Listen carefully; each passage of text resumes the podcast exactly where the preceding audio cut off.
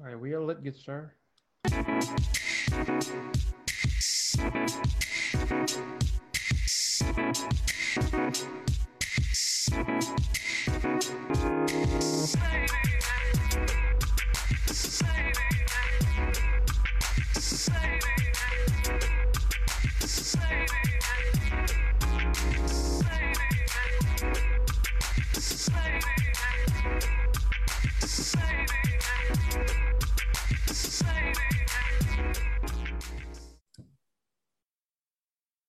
What up, what up, what up? Welcome back to another episode of Cultivated Ignorance. I'm Will, the host. I'm Mike, the favorite host.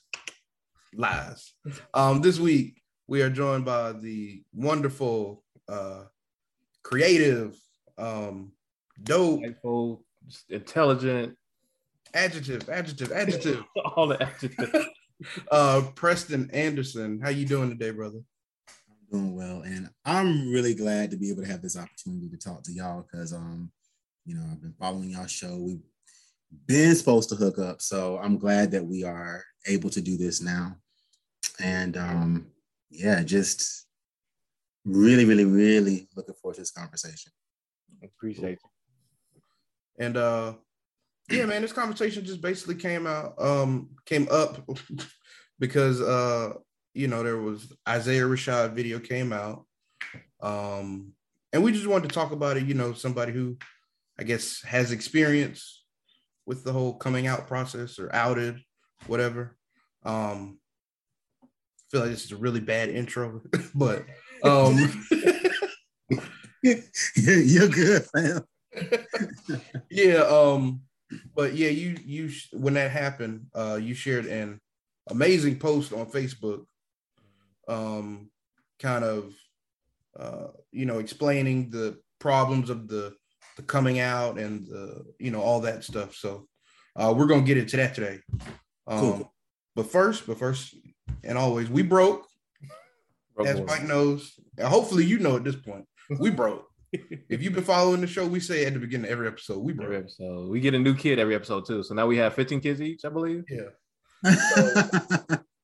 Um, if y'all have five dollars, you know, to burn, because I know y'all just got y'all tax money. Exactly. Go ahead and head over to uh www.patreon.com slash cultivated ignorance. Um, we are doing our euphoria reviews on there currently. we are Um, it's lit sauce. Um, Rue is a hot mess, hot fucking mess. if y'all don't know. Um, but yeah, we're doing that's our current um little hot shit on there right now. So www. Uh, patreon.com slash cultivated ignorance get all our exclusive videos and yeah let's get into the show Awesome. so brother preston tell us a little bit about yourself and uh what you got going on Cool. So, um, yeah, I'm kind of right now in the midst of a lot of different things. Um, I have a company that I uh, that I'm I do I help people, small companies, uh, especially visionary companies with branding identity. That's here in ICO. But I would say that my my my love right now, like my passion, um, the what I'm really trying to work on developing is uh, Voodoo Monkey Foot. And for me, Voodoo Monkey Foot is a project that has, there's probably, no, not probably, I know for a fact it's over a decade, uh, years old. And um, it started off honestly as Esthete. Lord. And this is like fresh out of Morehouse. And I was very much into like, you know, oh, the black men and luxury things and so on and so forth. Right. And so then I was like, yeah, but everybody has an aesthete, so on and so forth, as I was doing my little searches. And so then it became Voodoo Monkey Foot, which I named after um, a particular sketch by my favorite comedian, who is Richard Pryor. Um, and from there, as my as my aspirations changed, as my uh, as my politics changed, as a lot of what I was understanding and and undergoing changed, so did Voodoo Monkey Foot. And so now, for me, what it is, it is an opportunity to build sort of like, I guess you might say, like a prototypical kind of uh, community that is based in the Black imagination. So a lot of what I want to do is take a lot of what we call this very high, high, high esoteric theory, the stuff that's way out there that a lot of people say they can't understand or that is inaccessible. Um, and I want to bring it to everybody through critiquing, through talking about, but also imagining things from a Black perspective through the media that we're already consuming. Yeah. So, um, you know, I did a video on Blue Marvel and the limits of the Black imagination within the comic book arena. Oh, um, um, I've done a video on zombies and what it, you know, and talking a little bit about the the concept of social death, but also um, what it might look like for us to embrace, you know, uh, being quote unquote the monstrous.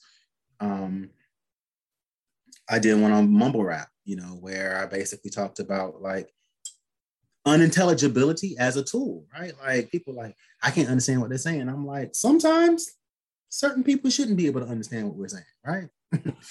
so yeah. this you know, so like for me, it's kind of like taking these things that we already engage with all the time and then like completely breaking them up, but in a very black way and saying, what can black people imagine out of this? And I want to have more conversation, so on and so forth, so that we can actualize these things. Because I mean, like theory is awesome, but as a friend of mine said, it's nothing but speculative fiction until someone puts it to practice. So exactly. and I love your platform because I feel like it combines. I don't know if you agree. I know you identify as an Afro pessimist, but I don't know if you identify as an Afro futurist as well. I feel like it's both of those things in the truest sense of. It's got to be though, right? Like, I will say this: like the only thing that keeps me from becoming a nihilist is the idea that or the fact, I will say, the faith that I have in in blackness to move us toward something else or move us towards at least the end of all this here. Yeah. Um, and so like I really believe, and I think uh, Jared Sexton wrote an essay kind of like in this vein where he really said that like Afro pessimism is really calling us to really kind of exact the far reaches and the the absolute limits and go beyond the limits of our very very black imaginations and yeah. i think that's that's what keeps me pulled that's what keeps me a pessimist instead of a nihilist that's what that's what keeps me imagining and keeps me trying to go forward with these projects 100%. real quick and we're going to dive into the topic i think um while these ideas are great, you you hit the nail on the head. Like it's just more so speculative fiction until it somewhat catches on, until you can get the crowd to believe in the idea as well. So for you and Voodoo Monkey Foot, how do you while while you do, you know, put this media out and everything, how do you see it getting to the world? How do you see the world grasping a hold of these ideas? So part of what I've been working on is um, developing a way for me to not only put media out there, but also for me to build conversational spaces, um, garner actual space. Because the fact of the matter is this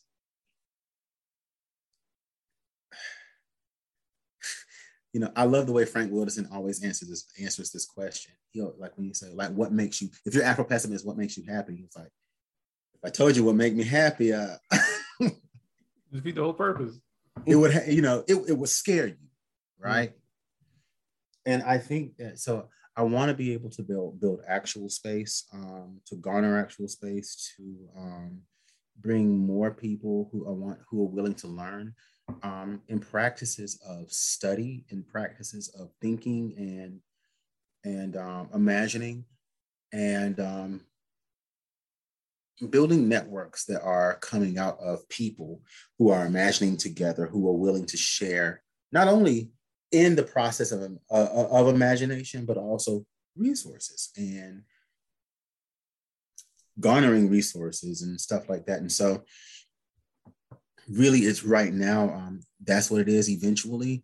It will also become um, a studio where I will be producing um, various kinds of content that Black people, I think, not only need to see, but I think is really what we want to see.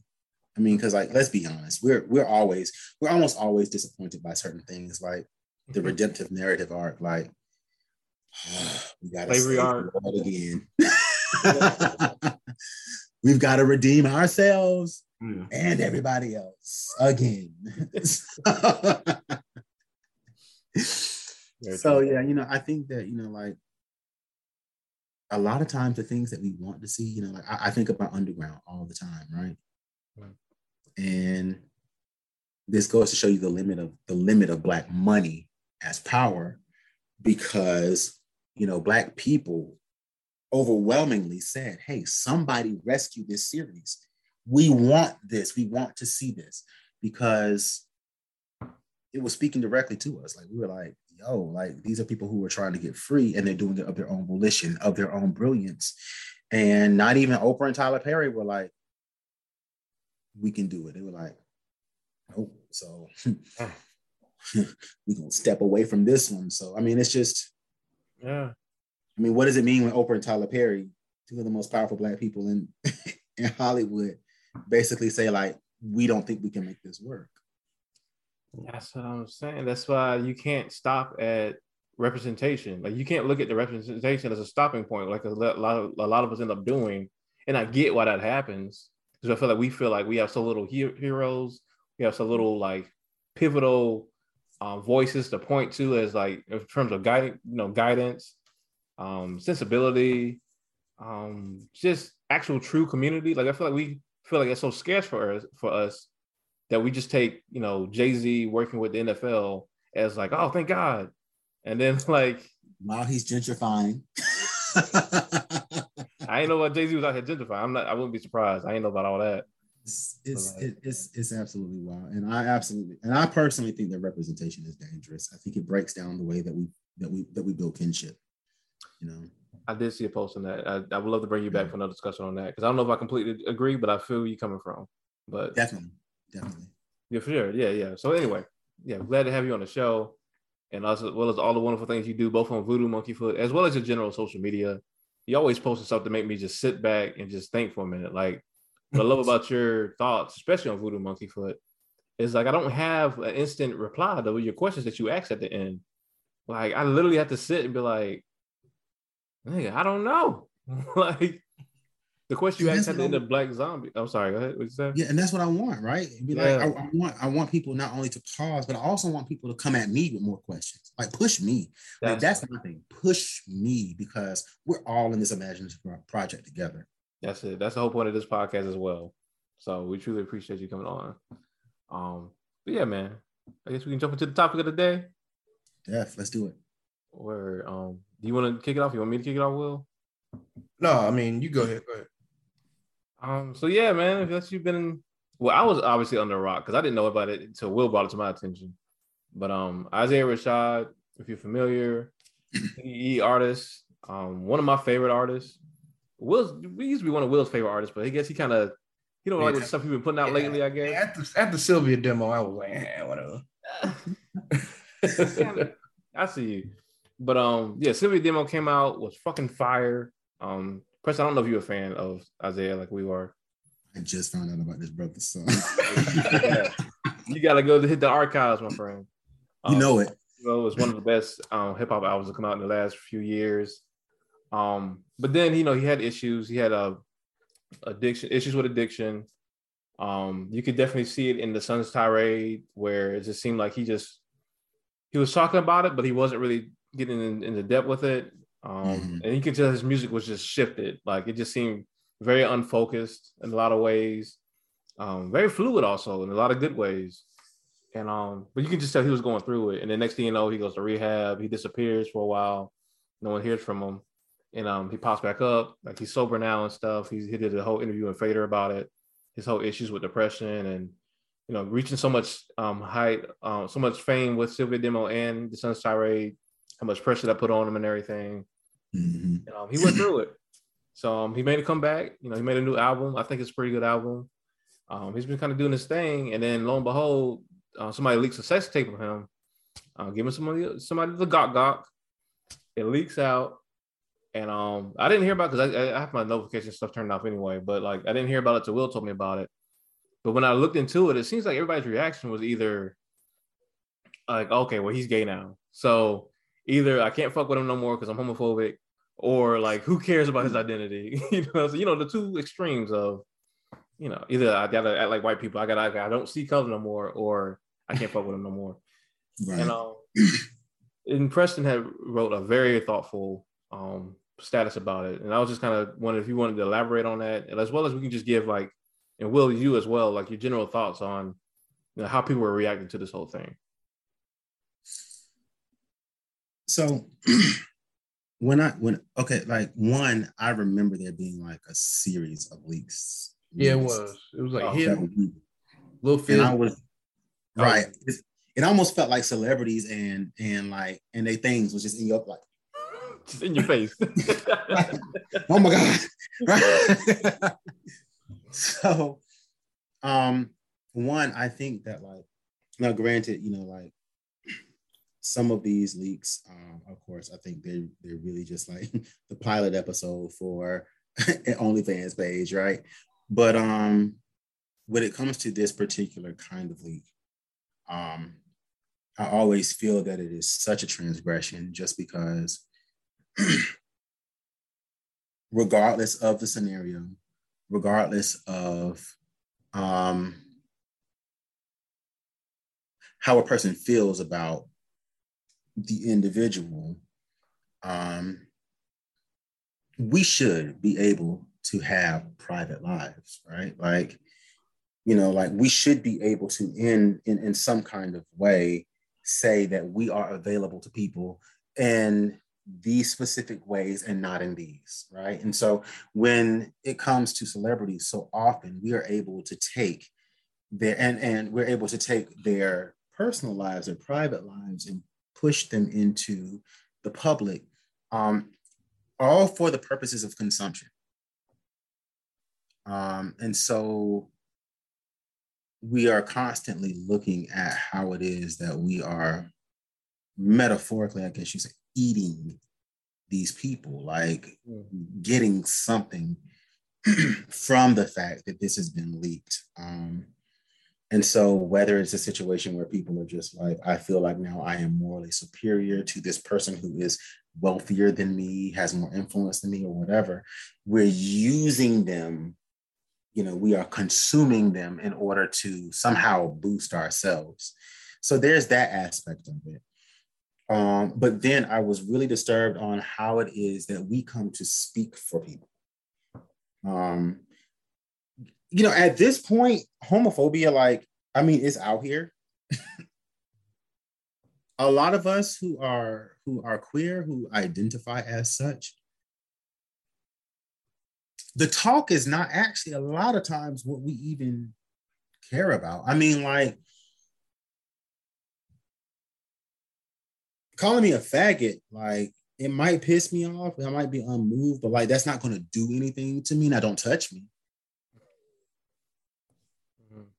And so, like, that's not oftentimes the part that we're actually like really, or at least I'll say for myself, that, you know, a lot of people are very much like disturbed about. But I think that a lot of times what happens is the part that was getting me was the immediate kind of identifying this man, right? Oh, he's gay.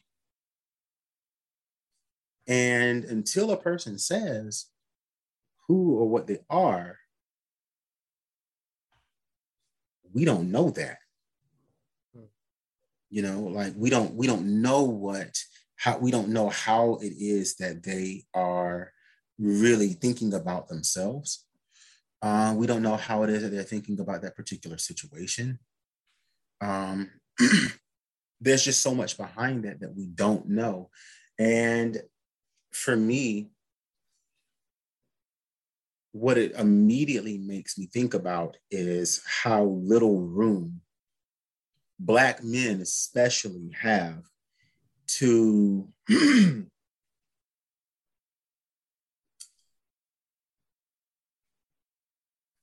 to explore, to experiment, because it's almost looked at as as soon as you step outside of some very specific parameters for how we view Black masculinity, Black manhood, you have always and forever failed Black manhood.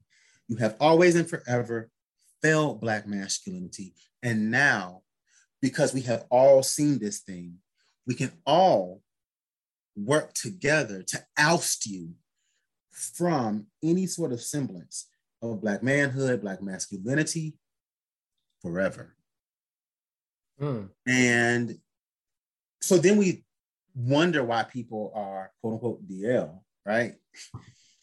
But it's just like if I decide to try this thing, or if I decided to engage this way with a homie or with a random person or whatever, then if I get caught, so it's kind of like feeling like it's, it's almost like I, I'm committing something criminal even within the community just by trying something, just by experimenting. Um, honestly, just by doing something privately. Because in so many ways, like nobody is owed disclosure, right?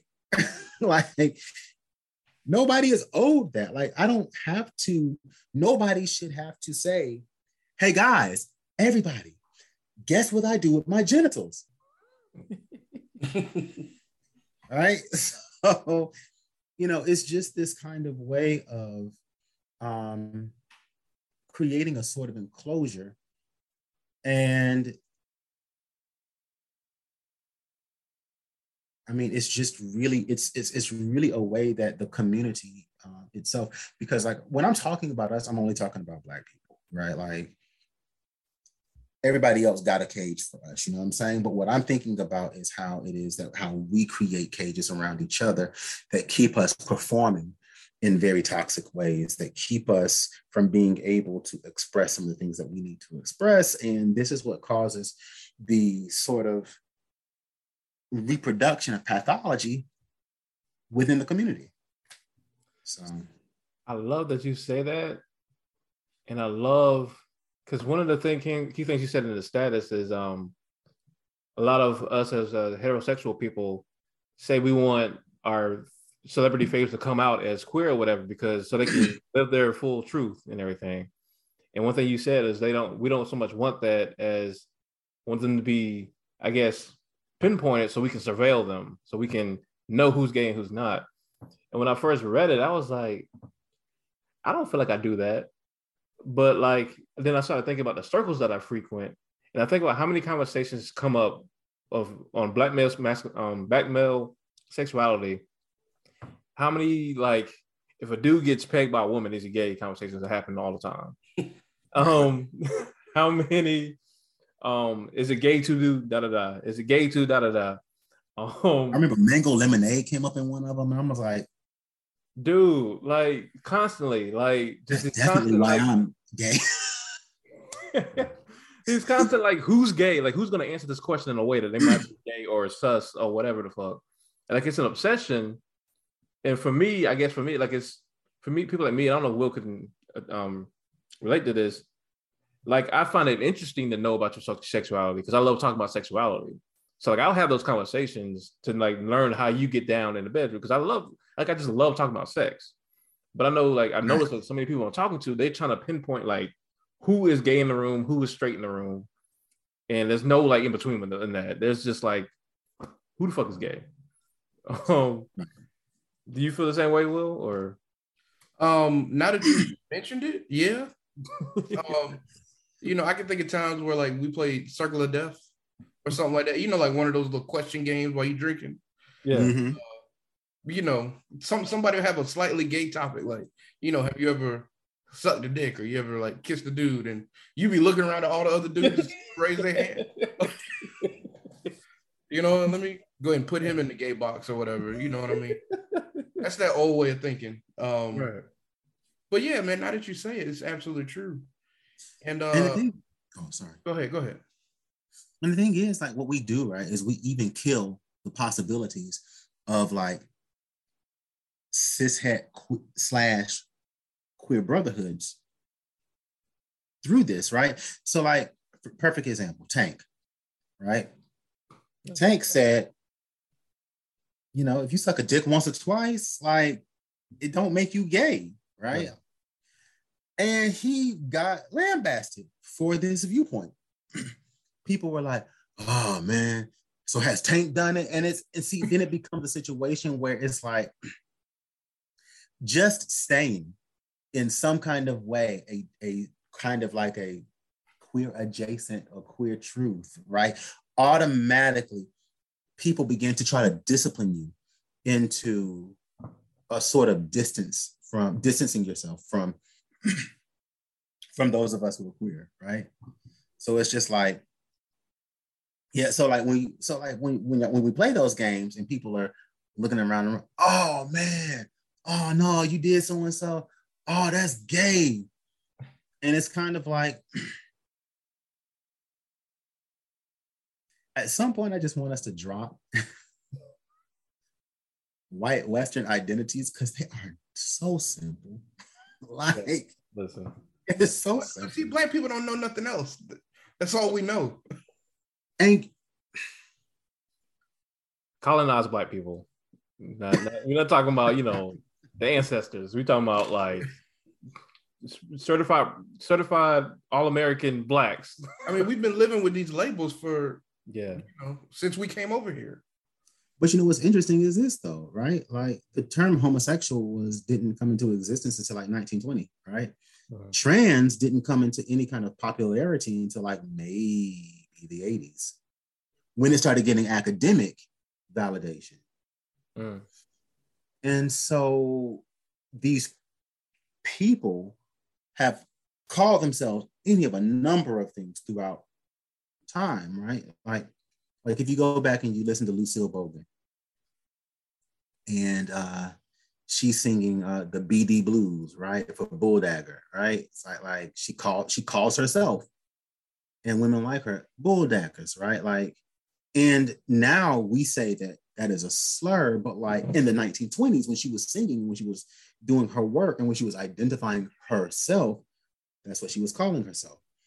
Um, you know, people for the longest before trans popped off like that, even in the 80s, if you go to like the ballroom scene, they were like, uh, they call themselves drags. Right. And so I think part of it is that we look at we, we look at queer people and queerness as in so many ways as people to surveil, even when we have quote unquote allies, right? Because even allies, what they do is they're like, I'm going to advocate for you. Mm. Instead of saying that, you know what, Queer, queerness is a realm of possibility, or it has realms of possibility within it for how we understand ourselves, for how we understand the world, for how we understand how we organize ourselves into um, various kinds of relationships and kinships. So, how about we take the time to learn from queer folk instead of being like, I'm gonna stand in the gap for you. I'm gonna save you. I'm a I'm gonna advocate for you because, like, I mean, that's that's that's awesome. Don't get me wrong. Like, you know that that that's good but it still puts us it still puts us in the place of saying like the violence around you is not being mitigated because we're still very much invested in cis heteronormative realities instead of saying like yo like queerness has its own table. Let's go see what's over there. Let's go sit at that table and see what's got what they got going on No, I think that's an excellent point. And so I would ask, because we already understand, I guess what we said so far, I feel like we understand that this whole binary way of thinking definitely limits even heterosexual black men from exploring our sexuality, um, for sure. But as far as black men who are actually queer, are you saying that like safe spaces held by hetero people for queer black men are inherently kind of detrimental? I think that they, I think that they do a couple of things, right? Like I think that they do allow for us to, um, maybe breathe a little bit more easily, right? Like I like knowing that I'm in the company of brothers and sisters who are not going to try to verbally or physically assault me. That is good. Not because I'm afraid get my ass beat, because first of all, I ain't fighting but so long. After a while, I'm just start shooting. I've seen it in action. Yes, I believe it. like I carry. So, but no, um, but I think what it also does, right, is we walk from one sort of enclosure into another. Um, because that space can also be very enclosed in that one, there's always this expectation of disclosure. Um, we've got to say who we are and what we are and what we're doing. And um, a lot of times, what that means is that we've also got to navigate a bunch of narratives that have been created for us before we can ever truly be ourselves, right? Which is part of the reason why I stopped dating women. Because it's like I sit down at the table and I'm trying to be honest, even though in not disclosing, I'm not being dishonest. Because at the time when I'm sitting in front of you, it's me and you. Whatever we have is going to be whatever we're going to build, right? But at the time when I was dating, I thought that was necessary or whatever because people were. This is when the whole DL man thing was big, right? Like, I think his name is JL King had written that fuck ass book. Oprah was pumping it too, and so it was just like, it was like gay men are trying to give us AIDS, right? So it was that whole thing. I right? remember that shit. so I was I, I was trying to trying to get a, ahead of that, and people would ask me very humiliating questions, like very personal, very humiliating questions, and it was always about who I was sleeping with, how many people of the same sex I had slept with. People started going down the whole pathological like thing, like like, have you ever done it? Like, I, I literally got asked on a date. So, have you ever done anything with kids? And I'm like, yo, we we do this. Like, like yo. you said that, like out your whole ass mouth, right? Yeah. Um, and I guess what gets me though is like one, people who identify as heterosexual are tend to be the people who identify who are also pegged as pedophiles the most, right? But you have none of these questions, right? When I am when you thought I was straight, you have none of them. Like you don't care who I was sleeping with. You don't care if I was being protected when I was sleeping around with people, um, and so on. So like you didn't care about any of that until I said I was bi, which means that you think that there's a lot of pathology that goes along with this. Yeah. And so, when it comes to safe spaces, too often in the way that they're constructed, it is a space for us to be, it's another space for us to be held in, to be enclosed in without us being able to influence the world. You know to have to have our knowledge to have our our creative ways of being and doing and so on and so forth influence the worlds in which we all exist. Um it's still a way for people to say like oh yeah you're like oh i knew I, I knew he was gay and so on and so forth. And then there are the performances that come along with that. There are the expectations that people have for us. Um, queer people are oftentimes utilized as sort of a bridge between cishet men and women. You know, mm. it's like brothers. You know, like cishet brothers will be like, "Hey, man, man, man, what the, what what the women be saying? You know, I know you in with them like that, man. man, man, man, go tell her so and so and so." And then you have cishet women who are just like, "You need to go get your brothers."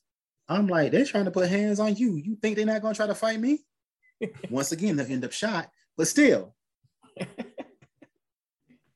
so it's it's that kind of thing. Like it's not, it's it's a space for really cishet people to validate themselves and their own moral goodness rather than a space for us to share.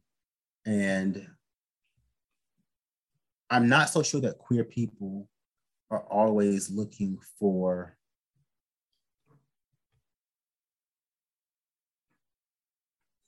well let me not say that because i don't want to speak for all queer people i don't you know but i will say this as a as, as, a person who identifies as queer i can take care of myself you know what i'm saying? Like i'm not looking for a safe space. What i'm looking for is to end the violence around me and those are two very different asks.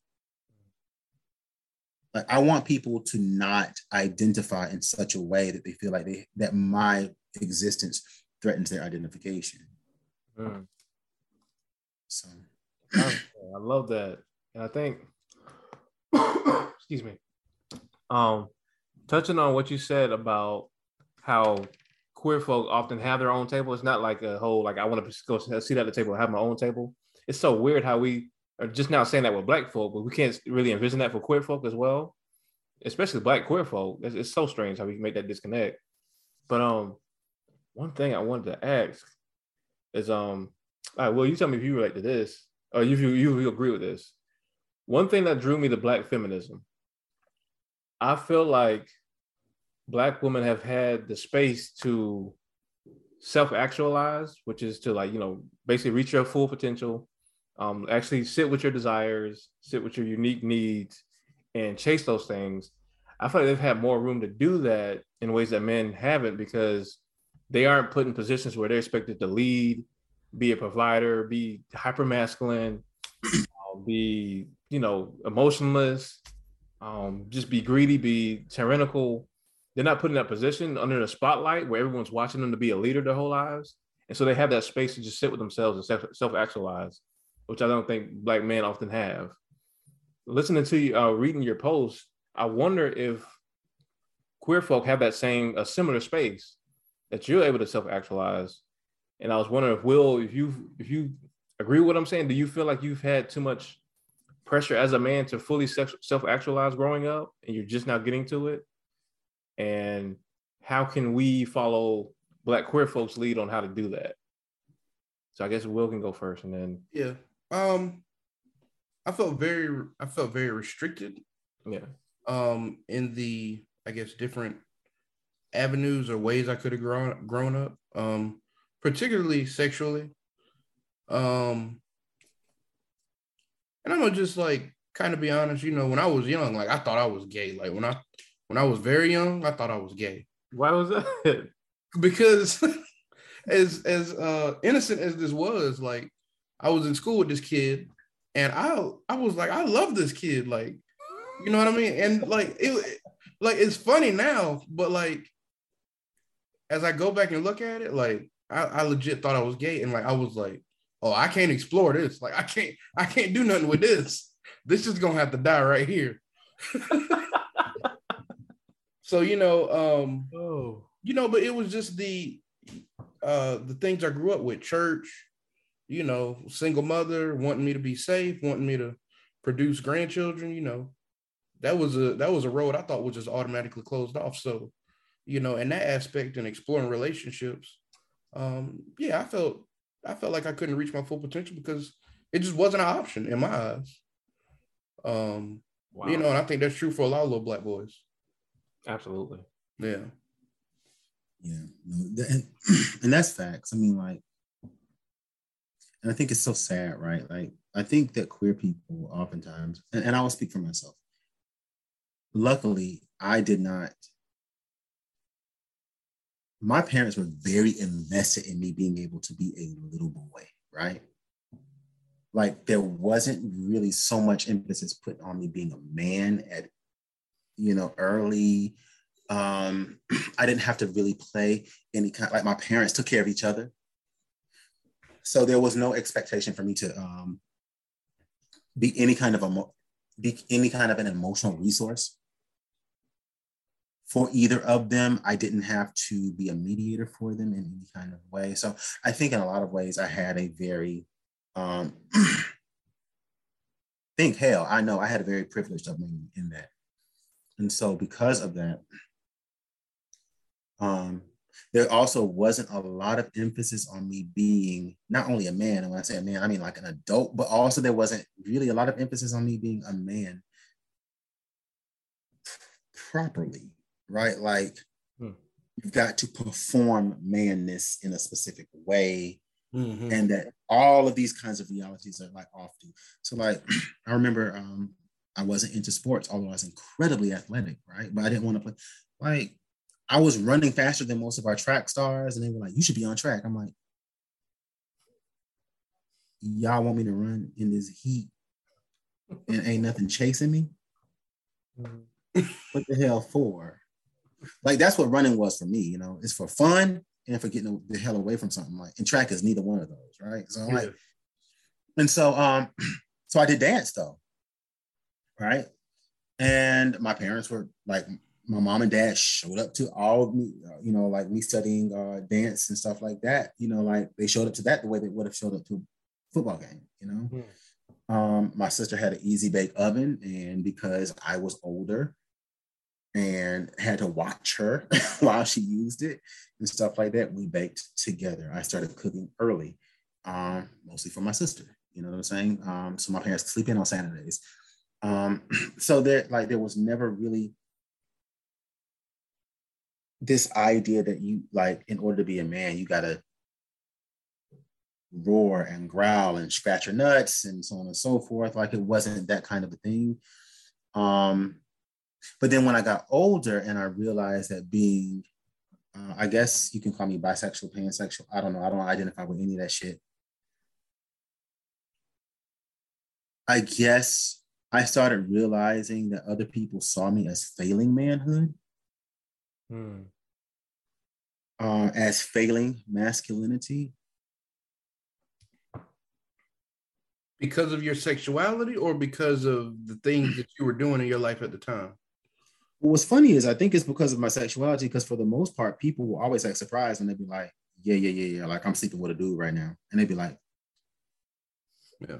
Because I perform in a specific way. Like a lot of people apparently can't tell. Now, when I see me, I'm like, that nigga's gay but like, but you know, like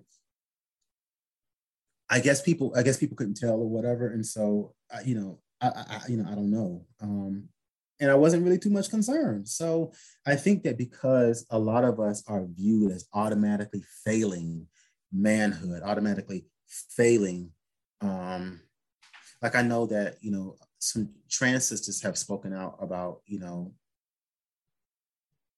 people being like, y'all are failed men. And I'm like, some of us have never been invested in, in, in manhood. And when we look at what it takes, right, to be a man properly, and if the white man is the pinnacle of men,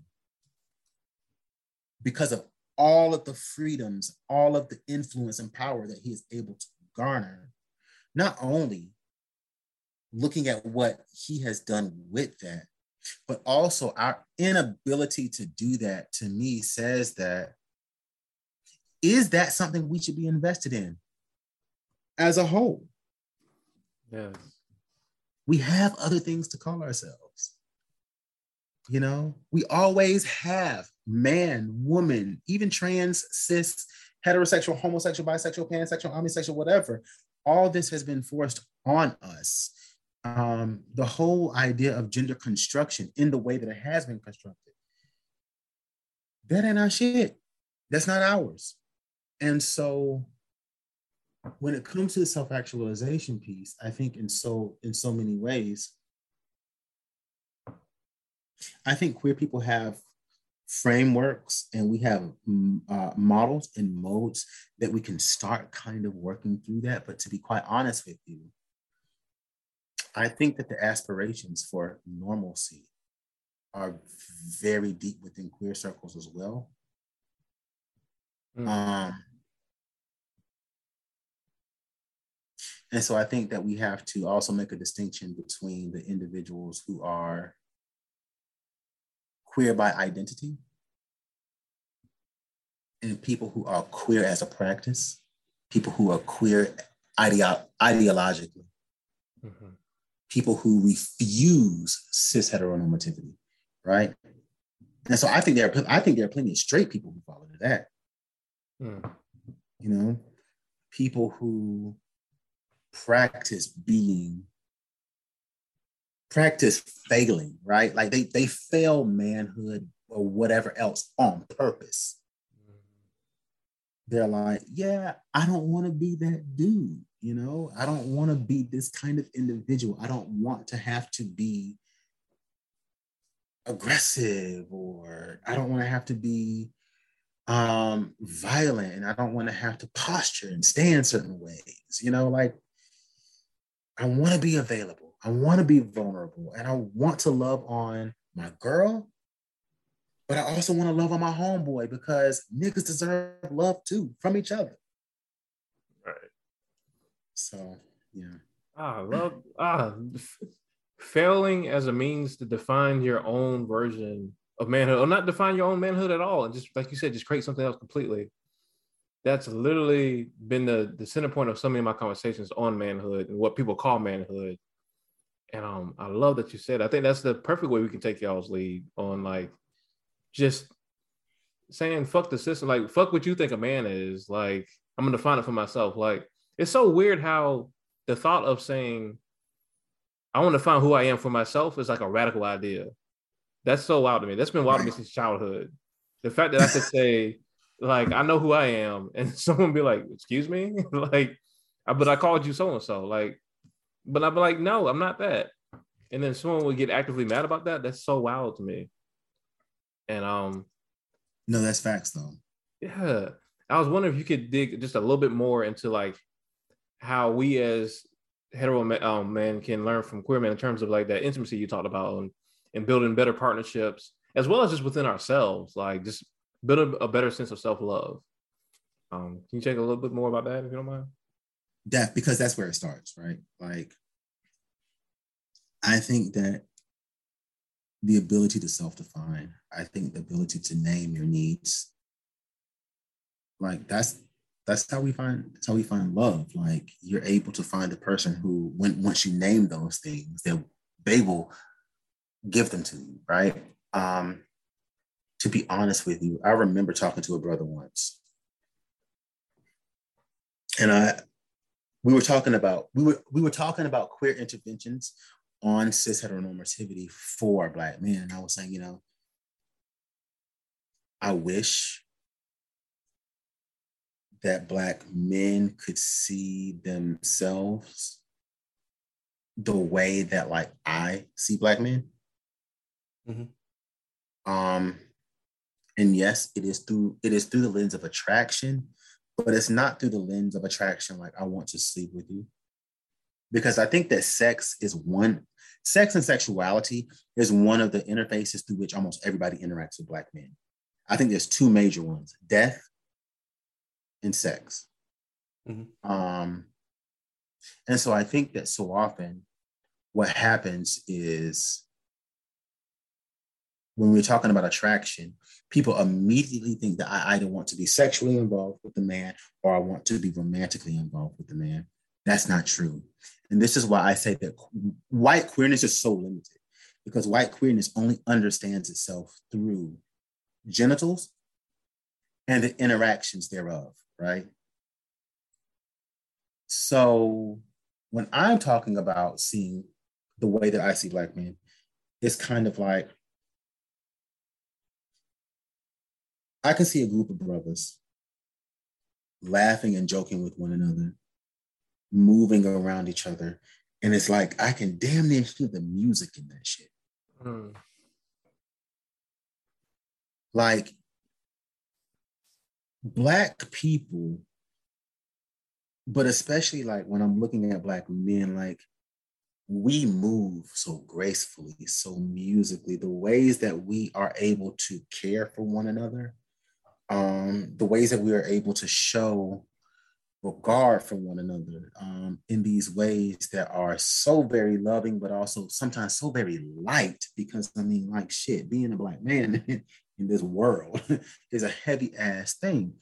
Like I remember going to my barber and he lined well, I, I tried a new guy, right? And that's what I go to now. And he lined me up and I was like, yo, I haven't seen my chunk look this sharp in a minute. I was like, you about to have me out here at the new. And without missing a beat, he was like, shit, you got to. Because you ain't no regular nigga no more. right? Oh, I love it. so and, and it's and it's so funny. It's like every time he lines me up, he come up with something just like that to say to me, right? Like, like he's like boost, like he's gassing me up, he's boosting me, right? Like it's almost it's I'm gonna say this, and it's not, and I don't mean it in in in a homo sexual or homo romantic way. It's almost flirtatious. Mm.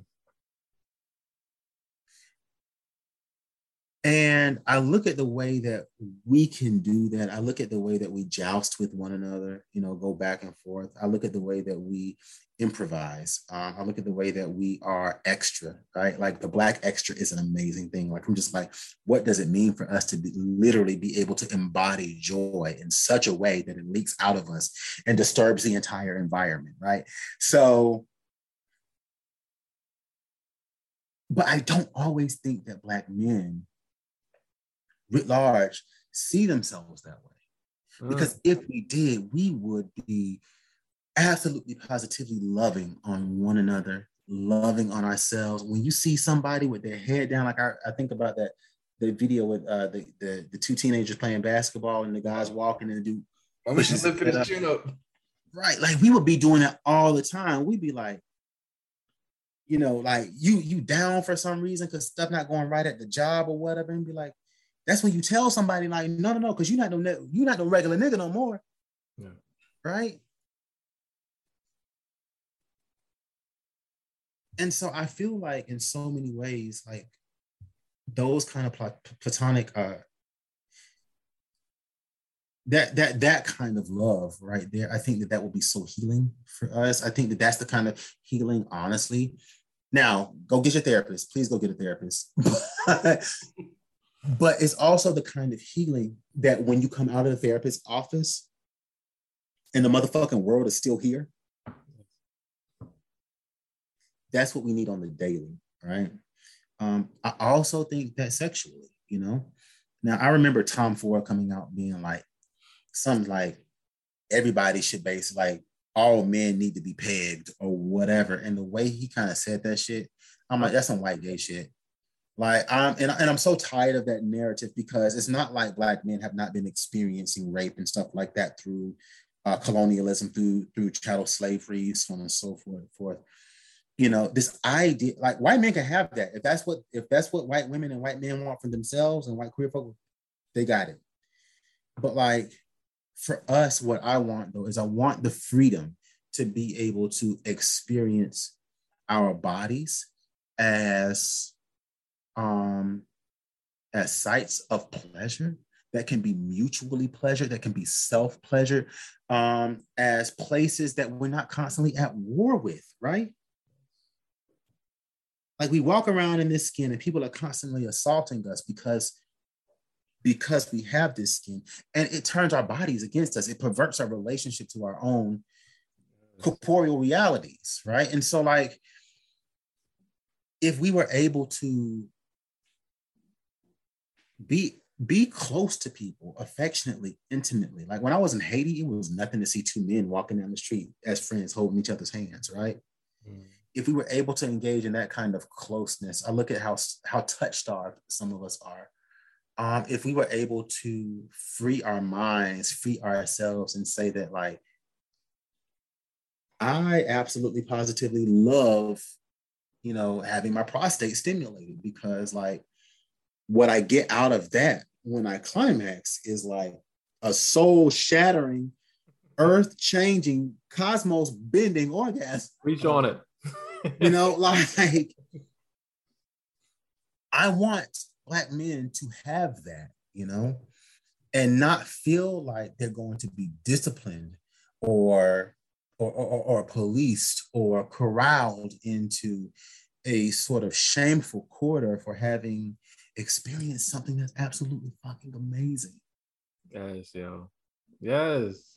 And so it's just like we deserve brotherhoods that are healing. We deserve sex that is healing. We deserve relationships with our body that's healing, you know, and we deserve to be pleasured and we shouldn't you know i'm looking at the amount of men who are like in their 20s and 30s who are walking around talking about having issues with erectile dysfunction or performance anxiety mm-hmm. like whose stage are you on fam yeah. like i really want to be like you know, like sex as a conquest, that's some colonialist shit. That's why we have fatherlands and motherlands. Fatherlands always go and they pillage hmm. motherlands. And so sex has become that like conquest and performance. And it's become a way to to prove something. And it's just like, what if the only thing you had to prove is that your body can feel so damn good to yeah. itself? Say that person. Say that shit, man. Pleasure as a birthright. I keep saying this shit over again. Pleasure as a birthright, hey. not a reward. Yes. like, people don't know like what I mean when I say that at first, but then when I explain it, they're like, yeah, like what if you just reimagine your world as pleasure as like you inherently entitled as soon as you wake up in the morning and as soon as you go to sleep, even while you're sleeping, you're entitled to pleasure at all times. That part. In any way comes. I'm telling you, I don't think most men have that. Like, can't even imagine that. Can't even visualize that being a. When I talk to a lot of men, especially men with families, like any form of pleasure that doesn't come from like being, like I said, that provider, that protector, that whatever, whatever you know, insert male position here. Like, it's right. just you just can't even have the conversation a lot of times because it, it, actually I think it hurts to have the conversation because it it feels something that's so like intangible. It hurts to even talk about that as a possibility because you just don't see it happening. So like, why am I even having this conversation? And um, even if it is happening, right? A lot of us ain't gonna admit it, right? So yeah, yeah, yeah. You know, like I like I, I think about all the time, like the obsession, right, over over penis size, right? Yes, I was and it's funny. It's funny to me because like when when I've seen cishet men watch porn, I'm like, y'all are just as concerned about penis size as women are like, oh, oh no, she fucking this dude. Oh, his thing is small. And I'm like, what does it matter to you? Right. and and I and I can distinctly remember, oh. like, you know, as a kid, it was nothing for us to get um, you know, undressed in front of each other and stuff like that, you know. Um, I can remember when we first started going pubic hair. We started counting them bad boys. How many? I got. I got three. I, I got three. I, am I'm grown, right? Oh, yeah. And then middle school happens, and all of a sudden everybody starts covering up, unless you're in sports, right? But then in sports, it's all right because you can be said to be doing the masculine thing. So, like when you play around in the shower, right? All right. It's oh, it's good masculine fun because I'm, I'm a football player. I'm a basketball player. I, you know, I do masculine shit. Um, but yeah, it keeps us from knowing a lot of times even what's normal, what's average, what's nat was natural. like it breaks the bonds because we, we're not able to talk about these things. And so we're not able to be, we're not able to connect in those ways. And I mean, and to be honest with you, I remember writing a post one time thinking about how um, because of how manhood and womanhood were conceptualized under white supremacist capitalism, men and women aren't supposed to like each other. Like they're not supposed they're not supposed to get along. It is a purely convenient sort of relationship. Hmm. And so now we look at ourselves trying to fit into womanhood, trying to fit into manhood, and trying to figure out why we're always at why why we're always at odds and I'm like, I understand why men feel better oftentimes around men because they don't feel like they have to perform, they don't have to do certain things. And if we look at how sex is used among the more, I guess what we can kind of call the more intelligent social animals in the uh, in the world, like bonobos, dolphins, so on and so forth. Not only is sex for reproduction, but it's also for like stress relief. It's for increasing bonds and so you get situations where, like, for instance, female bonobos or male dolphins or whatever will uh, engage in like genital rubbing and stuff like that with one another in order to increase those bonds, in order to say, okay, look, the whole troop or gaggle or flock or herd or whatever the hell bonobos come in, um, they trip in today. We need to stress relief. we need to bring all this energy down. So let's go over here and bump purses. You know what I'm saying? like, let's like- go do this thing. And so, like, I think that that if brothers were able to at least, and I'm not saying that brothers need to necessarily get together and like engage in like mutual masturbation or whatever. Like I'm not interested in, in that as much as just saying like if brothers can get together and do what they need to bring themselves down, to be to to heal, to be whole, whatever that looks like, they should be able to do that without being chastised and castigated and shamed for that. And we just need other ways of looking at relationships. A thousand percent, especially regardless of who in that circle, it, how they identify as queer or straight or anything in between or anything outside of that. Just like you said, just the point of we need to feel better. Let's come together and make it happen. However way we need to make it happen. Right. The whole sermon you just put on, on the podcast is not impressive for real. Like this is why you here. Um, I know we're running low on time. I definitely want to give you some time for you to you know promote, promote anything you got going on. Uh, but Will, did you have any thoughts on the? Yeah, um, I, real quick. Um, we've seen this in like TV and media or whatever, where you know a guy will come out and say, "Hey, I've done such and such with the guy before," you know, da da da da. Uh, particularly, you know, one of those episodes of Insecure when Molly was dating the dude or whatever. Mm-hmm. Completely turned off after um, he found she found out that he had been with a man before. So, do you think that fear of being honest about our previous sexual encounters mostly comes out of our fear from being judged by women, or just the community as a whole? I think it would probably be as a whole, just because, like, I mean, when I was younger, and hoe was life.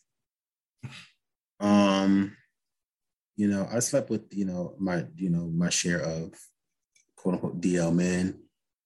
And I mean, they would say stuff like, hey, you can't let nobody know. Like, if you see me in the streets, act like you don't know me. And I'm like, first of all, if I acted like I decided that I wanted to know you, I could only ever take up your stock, boo boo. So don't don't play me. Don't do this. Right. Um, so I do think it comes from like, oh yeah, because my homeboys don't know I'm, you know, so on and so forth, right? Um, because they might reject me. Um, but I do think it also comes from this idea that women won't want you either.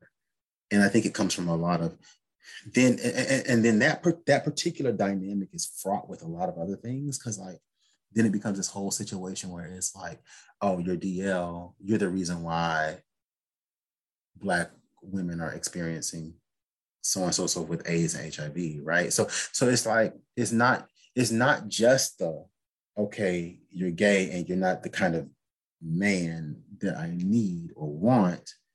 Um, you you have failed manhood in my eyes, but it's also like there are other things that are pathological about you. Like I can't have kids with you because you might want to touch them.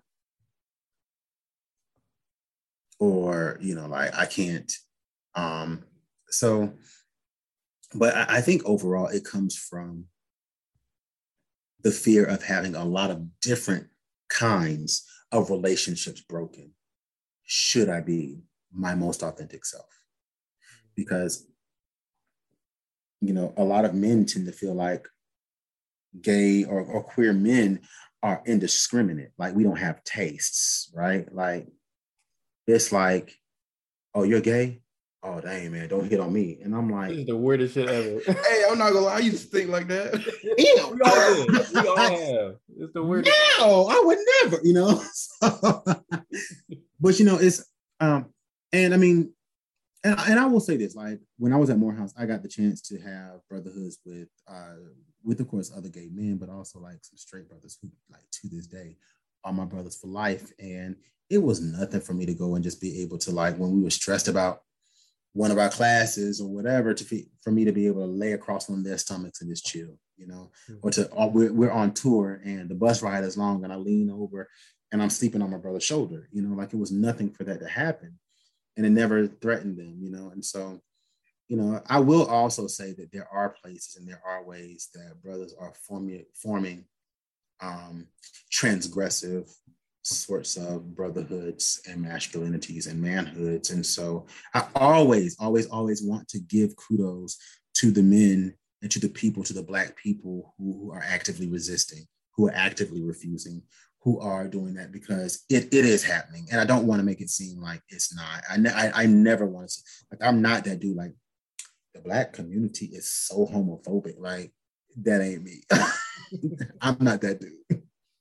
Yeah, no, and I love that you have those relationships because I feel like that's the usual that's the usual discourse is is either the LGBT folks are trying to kill us, kill the black community, or it's that superficial. How can we bridge the gap between gay people and black people? And it's like a like you retrain the same conversations over and over again. It often ends up people some somebody ends up being super homophobic, and then you have like your standard tokenized queer person is like, well, let me tell you why that's wrong. And then they're like, oh, thank you, queer, queer um Captain fucking America for teaching me the right way. right. And then everybody like hugs and then goes back to doing the same shit they've been doing. Um, but yeah, I'm just I'm just I just love hearing that. Um, that's a great question, Will, because um I agree with Preston, but I will say I do want to have an episode about homophobia in women, which is something I've experienced a lot. Like definitely have had my sexuality questioned. I can't say how many times off of either like Will Will knows the fun. I won't tell this on the podcast, but the funniest story ever of this fabricated secret love affair between me and Will because that's my best friend. And I broke up with somebody and she could have sworn that I broke up with her because I was secretly seeing Will. Shit is just outrageous. Like, because people, like you said, can't picture just black male partnership as like a something that's intimate and platonic. Like that's just like a lot of people just can't envision that. It's, it's just wild. So, oh, because black men are like literally walking penises. Like basically, like if we're not if, if we're not slated to die soon, yeah. It's like we're out. It's like like we out to, to fuck. That's that's that's it. And so and and the thing is, I don't I don't think that any of us have escaped. I don't think that hmm. any of us, white people, Latino people, Asian people, black people included, I don't think any of us have escaped this idea that black people, but especially black men, um, are these sort of like deviant sexual always sexually open always looking for sex always wanting to. Like yeah. we are just we're we're literally walking penises and um I'm at the point now though where like I'm not necessarily considered I'm not concerned about perception like I don't give a fuck. So like for me it's kind of like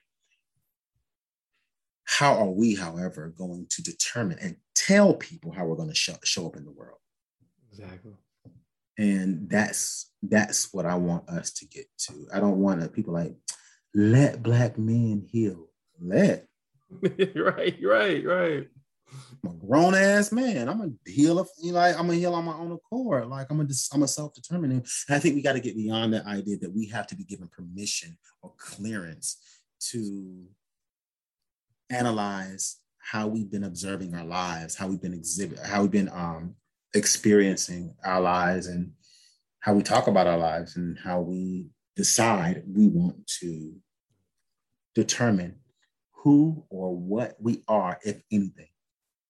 If anything, I love it, y'all.